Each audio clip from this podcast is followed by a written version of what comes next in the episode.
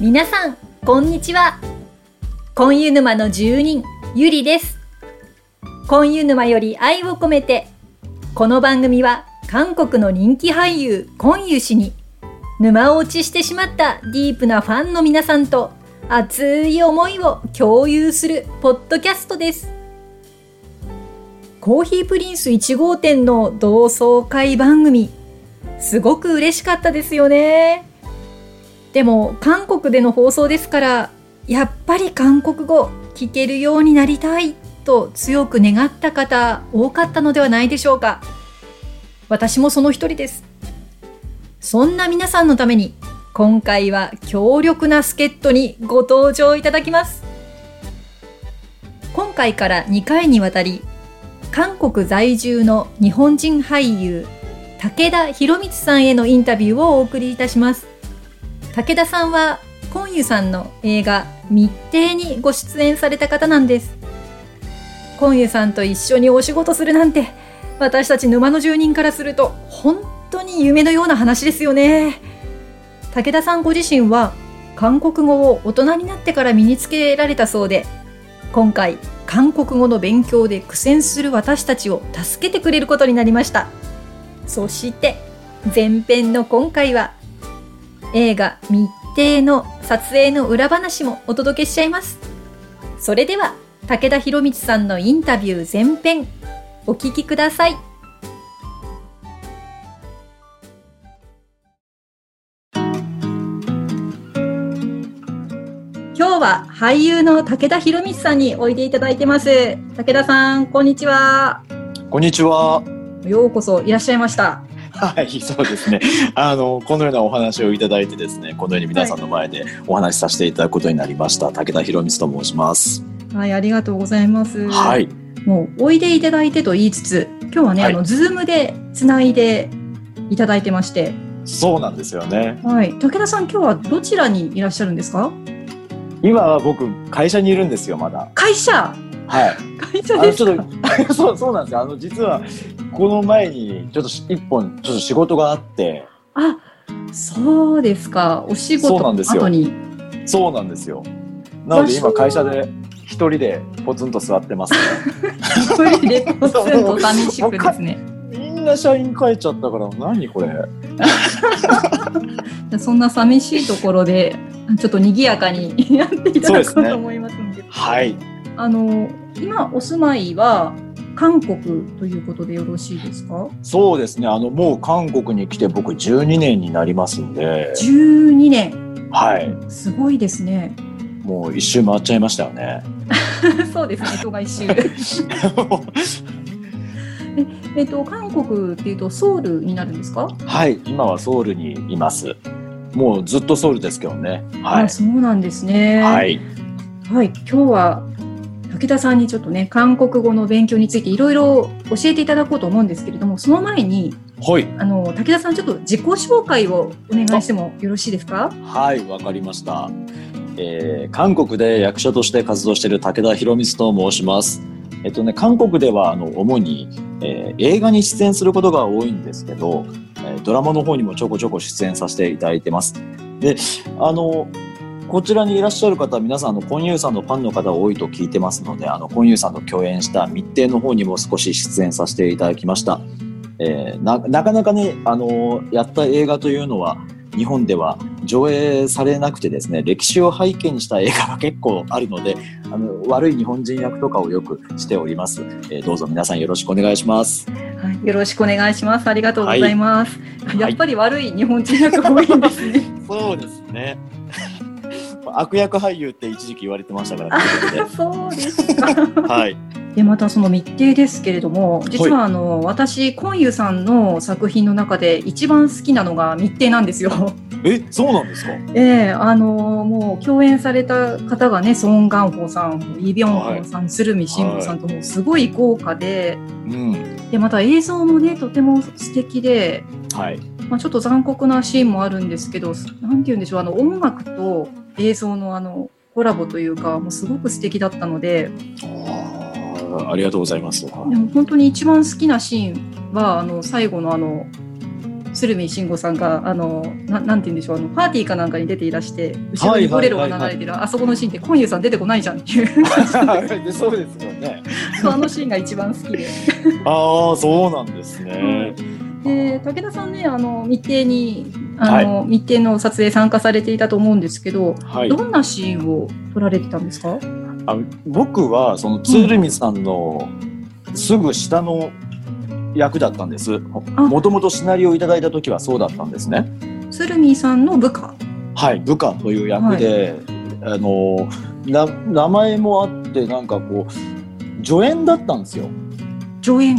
はい助演だったんですけど、はい、あの密偵の撮影が全部終わって、はい、いっかいめ全部編集し終わったら、はい、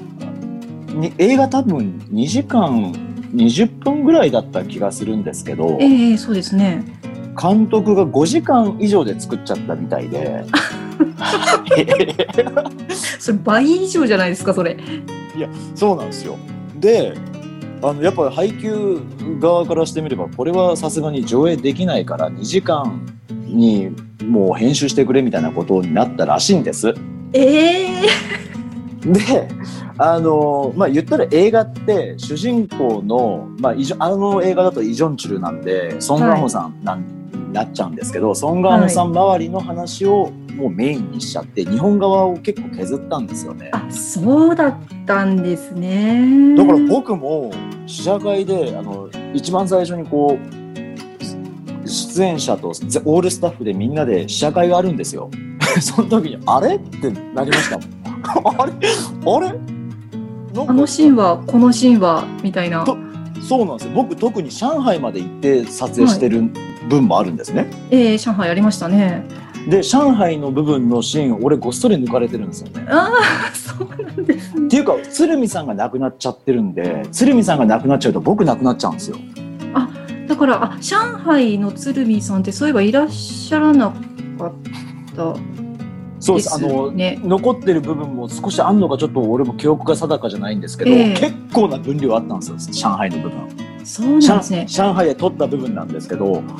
あーなるほど。あの密偵の ディーブイディー っていうかブルーレイを私韓国版のを買ったんですけど、はい、あの未公開シーンがかなり入ってましてで上海あの上海に友人たちがこう乗り込んでいくところがあるんですけど、はい、すごくその賑やかできらびやかで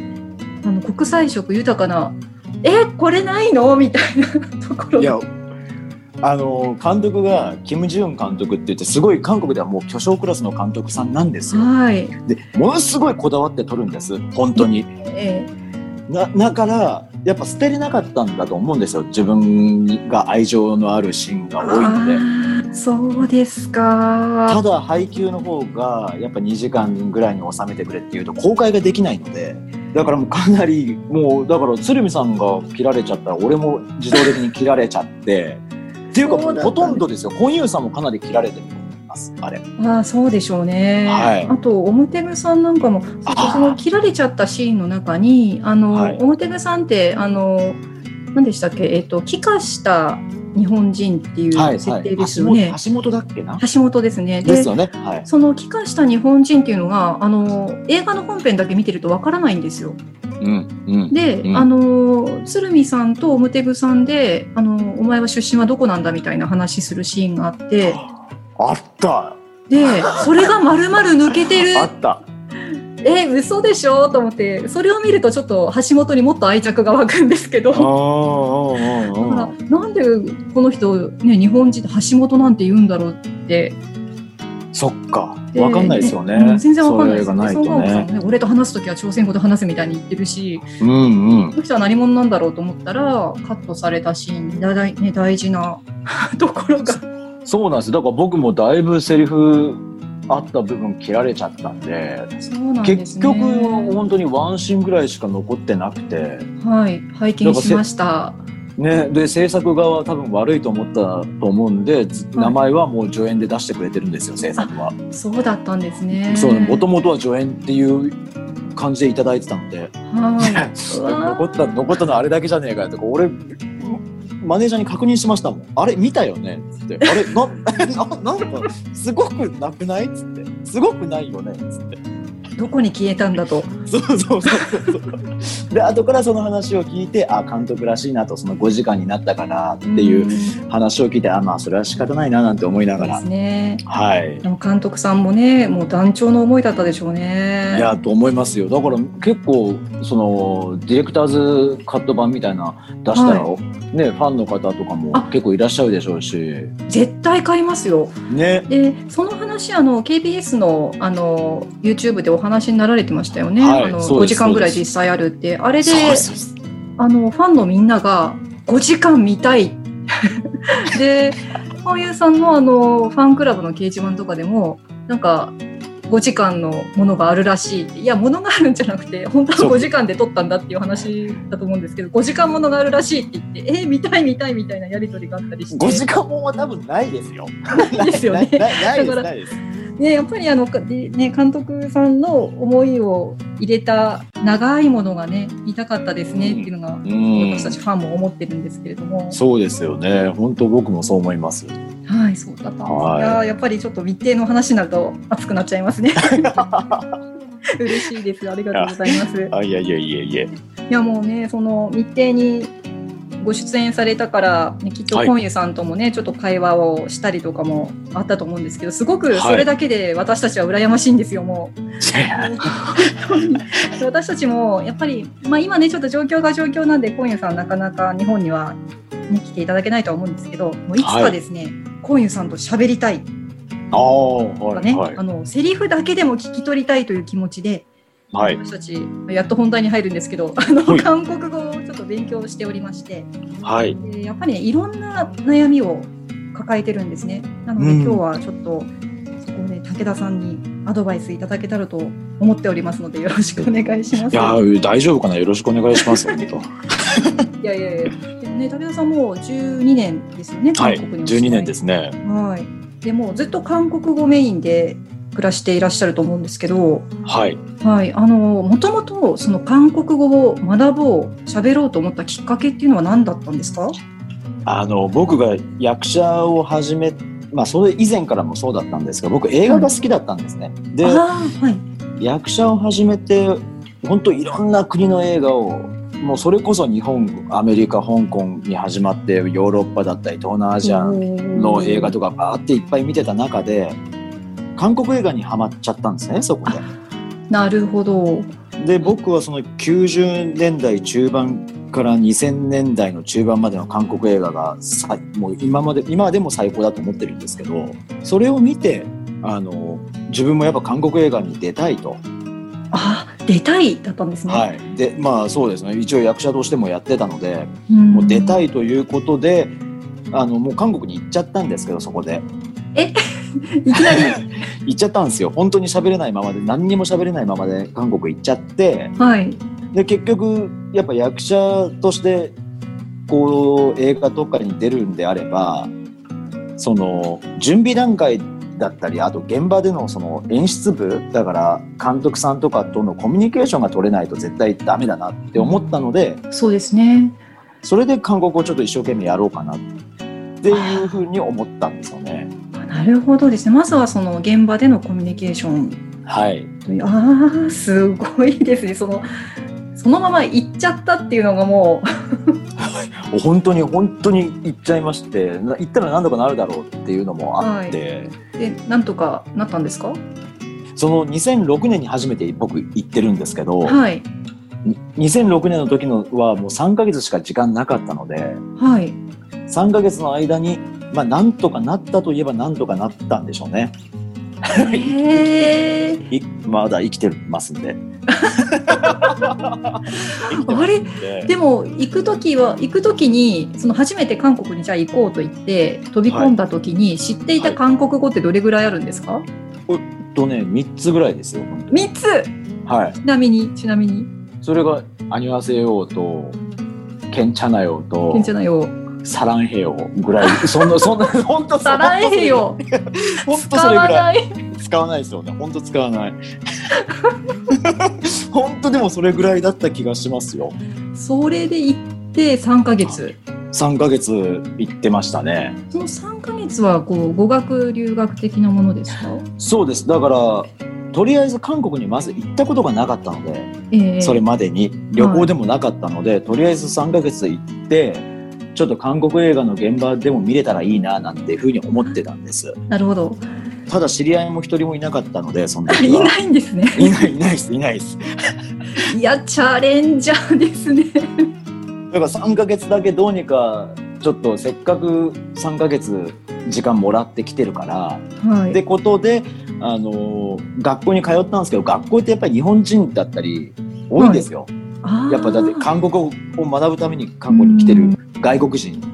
が多いの で, で外国人だったらいいんですけど、日本人だと日本語で喋ってしまうから、あの結構学校の中では僕はあいつ変わったやつだって言われてましたね。あ、そうなんですね。人, 人とあんま付き合わないからなるほどなるほど。一匹狼的な感じだったんですね。そうです。でもただ韓国人の友達ができて、その友達とかと毎日飲んでました僕。飲んでた。飲んでました。でやっぱその友達が日本語できなかったんで、えー、だから何言ってるか分かんないまま二人でずっと飲んでたりとかもしてたんですよね。じゃあ学校で学びつつ夜飲んで学びつつなのか。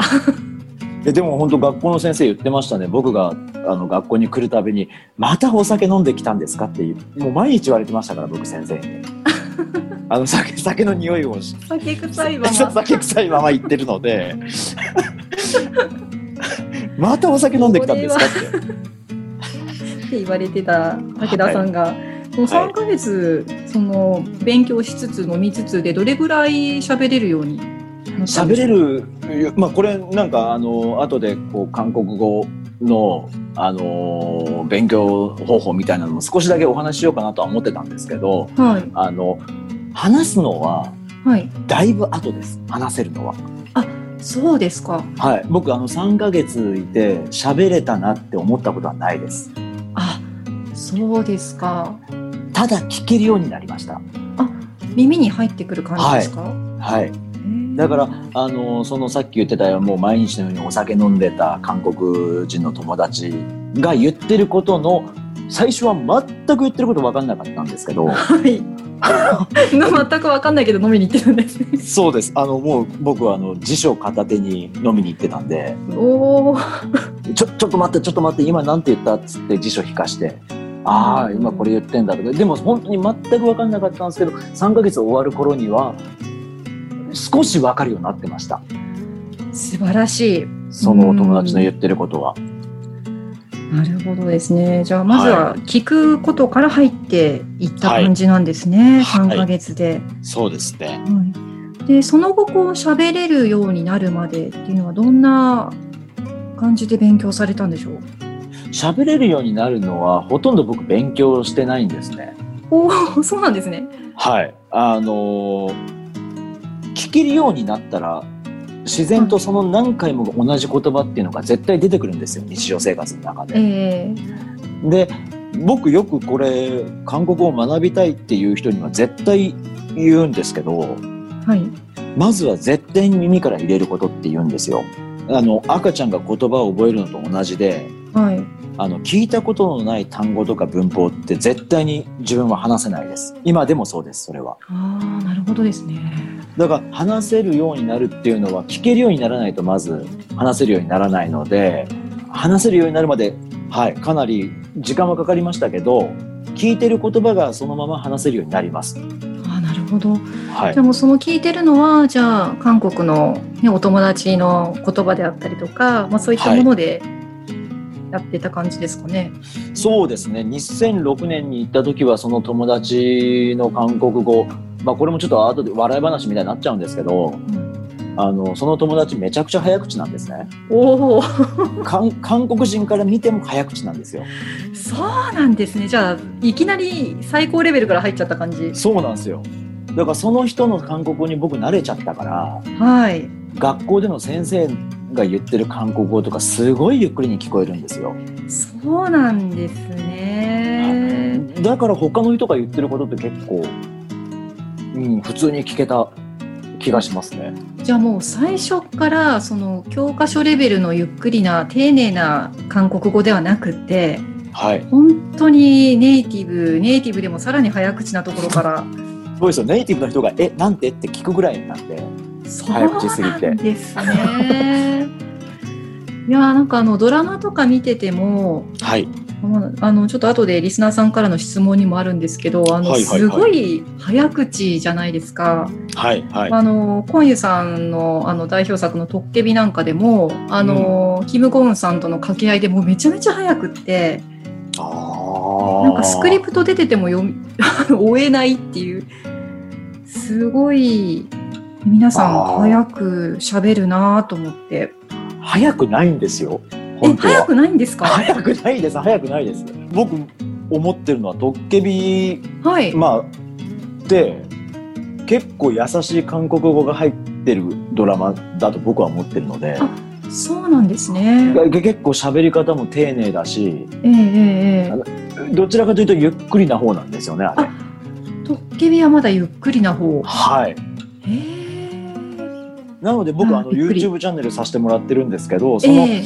中で一番最初にやっぱ初心者の方に聞いてもらいたいなと思ってたことがあって、あ今でもそうなんですけど、なので、えー、自分の中で結構日常生活で簡単だろうなっていうトッケビを選んだんです。あ、実はそうだったんですね。私も今、はい、やっとだいよんかいまで聞いてますけどありがとうございます、はい、じゅうろっかいぶんね、あのトッケビのセリフから、ね、はい、あれすごく確かに聞きやすいですね。はい、あのトッケビは結構聞きやすいドラマだと思います。ドラマの中でも。そうなんですね。はい、それは知らなかった。じゃあまだまだまだまだ甘いんですね。いやいやいや、そんなことないです。最初は僕もめちゃくちゃ早口だなと思ってましたけど。あ、なるほど。はい、いやでもあのその勉強という形であまりやってらっしゃらないっていうのがすごく意外でした。はい、ただあのさっき言ったように耳から入れることはずっとやってました。それはまあ文法的なところも踏まえながらっていうことなんですけど、はい、正直最初わかんないじゃないですか、文法だったり で, で,、ね、でしょ。なのであのにせんろくねんの時はそれで終わったんですけど、はい、にせんななねんって僕丸々いちねん日本にいたんですね。あの仕事とかもあって。なるほど。 な, なのであのちょうどそのいちねんかんで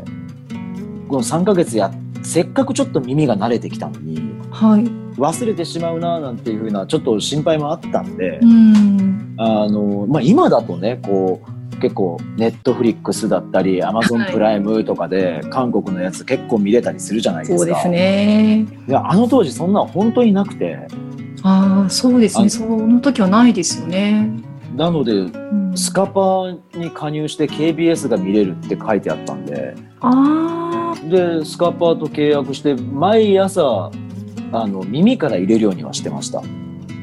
それはなんかニュース番組とかですか？ ケービーエス ニュースとか。本当はこれもまた言うんですけど、はい、友達とかに習いあの韓国をやりたいっていう友達とかには言うんですけど、はい、ニュースとかバラエティってすごい難しいんですよ韓国語。そうなんですね。はい、すごい難しいんです。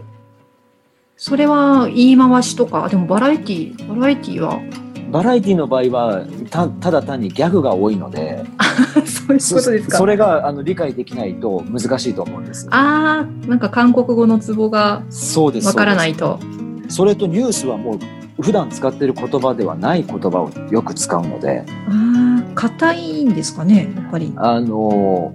漢字語って言われる漢字からあの成り立ったハングル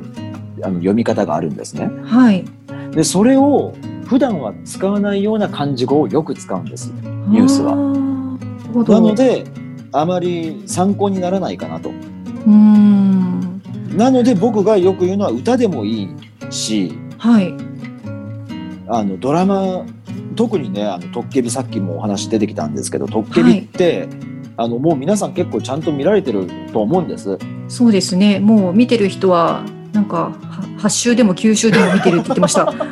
私まだに週なんですけどでももうこう内容とかも分かってるじゃないですか、そんだけ見てると、はい、なのでもう映像見ないであの、はい、声聞こえてくる声だけをもう垂れ流しの状態で流してるだけでももう全然違いますよ意味は。そうですか。なんかトッケビ、はい、トッケビスピードラーニングですね。いやでもそんな感じです本当に。いやもうそれだったらみんな喜んでやりますよきっと。でも喜んですぐ画面見ちゃうでしょ。とこんゆさんこんゆさんこんゆさんがいないとって感じですね。絶対見ちゃうでしょ。でも本当にあの垂れ流しずっと耳に入れるっていうのはすごい大切だし、僕はそれであのかなり早く上達した方だと思ってます。それはいいアドバイスを伺いました。私も通勤の歩いてる時にもうずっとそれやる。ああ本当そうですよ。僕朝起きてからずっとそうでした。家にいる時はずっと垂れ流ししてました。本当ですか。はい、そうですか。結構ねあの聞いてらっしゃる方、ね、あの主婦の方もいらっしゃいますし、うんね、もう旦那さん出かけた後はもうずっとじゃあトッケビの音声だけ全然いいと、はい、いいと思います。それでいいですね、はいありがとうございます、はい、やっぱりねドラマで音声をずっと流しているというのは、まあ、効果があるという話で、はい、アドバイスいただきましたけど、あのちょっとこの番組のねリスナー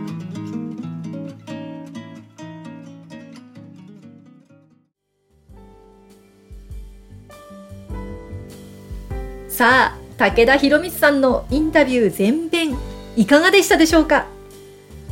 韓国の映画に出たいという一心でみっつしか韓国語知らないのに単身韓国に乗り込んでいったのは本当にチャレンジャーですよね。尊敬します。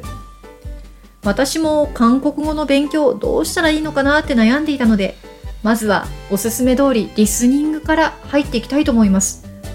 そのリスニングの最強コンテンツがトッケビですもんね。もう実はインタビュー後私早速始めております。皆さんもぜひトッケビのセリフで韓国語たくさん聞いてくださいね。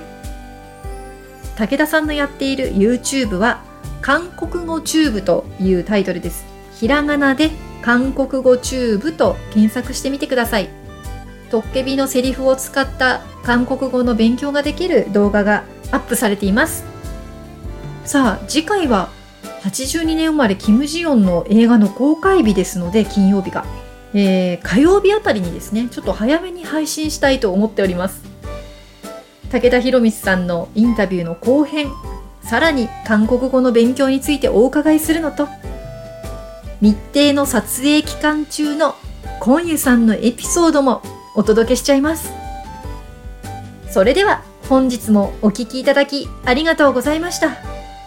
コンユ氏への思いで皆様の日常が幸せいっぱいいっぱいでありますように。